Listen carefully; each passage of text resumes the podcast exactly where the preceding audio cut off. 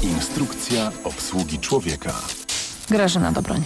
Wszyscy jesteśmy wyczerpani i poturbowani w środku. Jedni więcej, inni mniej, ale jednak trzy miesiące siedzenia w domu, pracy zdalnej, gotowania, sprzątania, pilnowania dzieci w nauce, odrabiania lekcji, z humorami naszych bliskich, z alkoholem w tle albo na pierwszym planie – Chcemy do pracy, by nie musieć uczestniczyć w tym wszystkim naraz. No i dobrze, i teraz już się wszystko powolutku otwiera.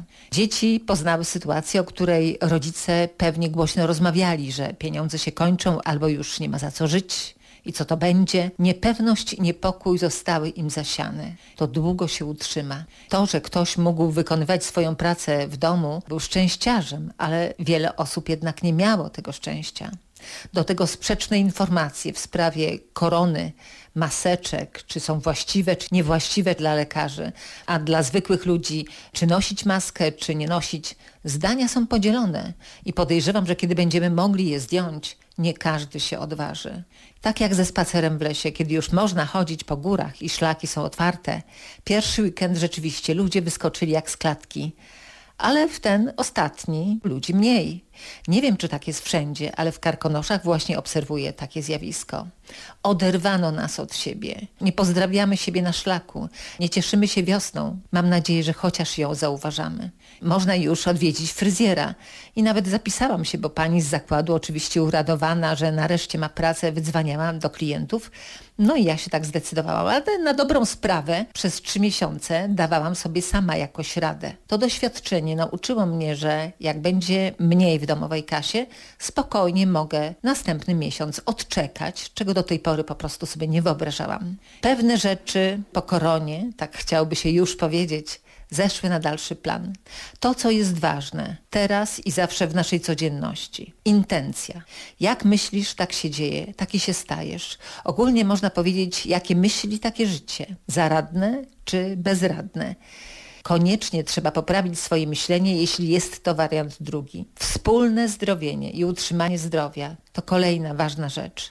Prawda jest taka, że na naszą indolencję żywieniową pracowaliśmy ostatnie 40 lat. Nikt nie powiedział ludziom, to niezdrowe, dopełnij swoją dietę suplementami, to konieczne, bo jedzenie już nie ma takiej wartości jak kiedyś.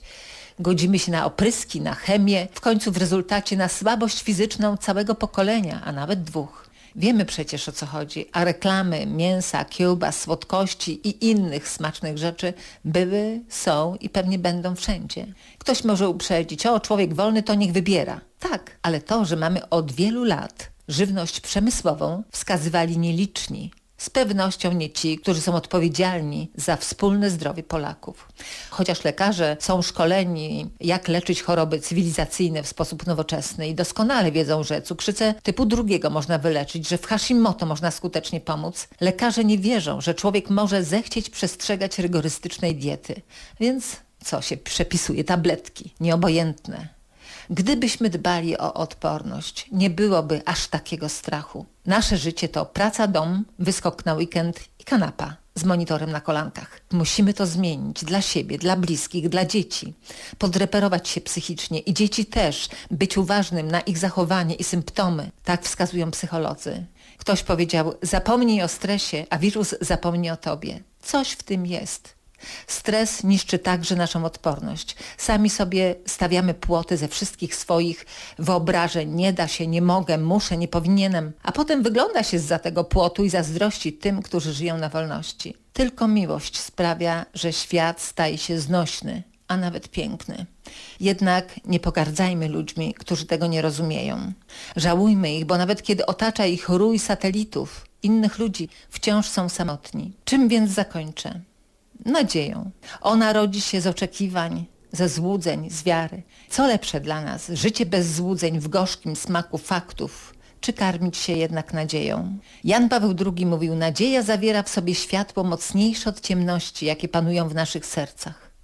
Człowiek mądry dawkuje sobie tyle złudzeń, ile nadziei, by łapać tę potrzebną równowagę. Każde pokolenie powinno zdawać sobie sprawę, iż wolność nie polega na tym, żeby robić, co nam się żywnie podoba, ale na prawie do robienia tego, co należy. Nie żyje się, nie kocha i nie umiera się na próbę. Tylko dziś jest nasze. Wierzę w Was Pozdrawiam z Karkonoszy, Grażyna Dobroń.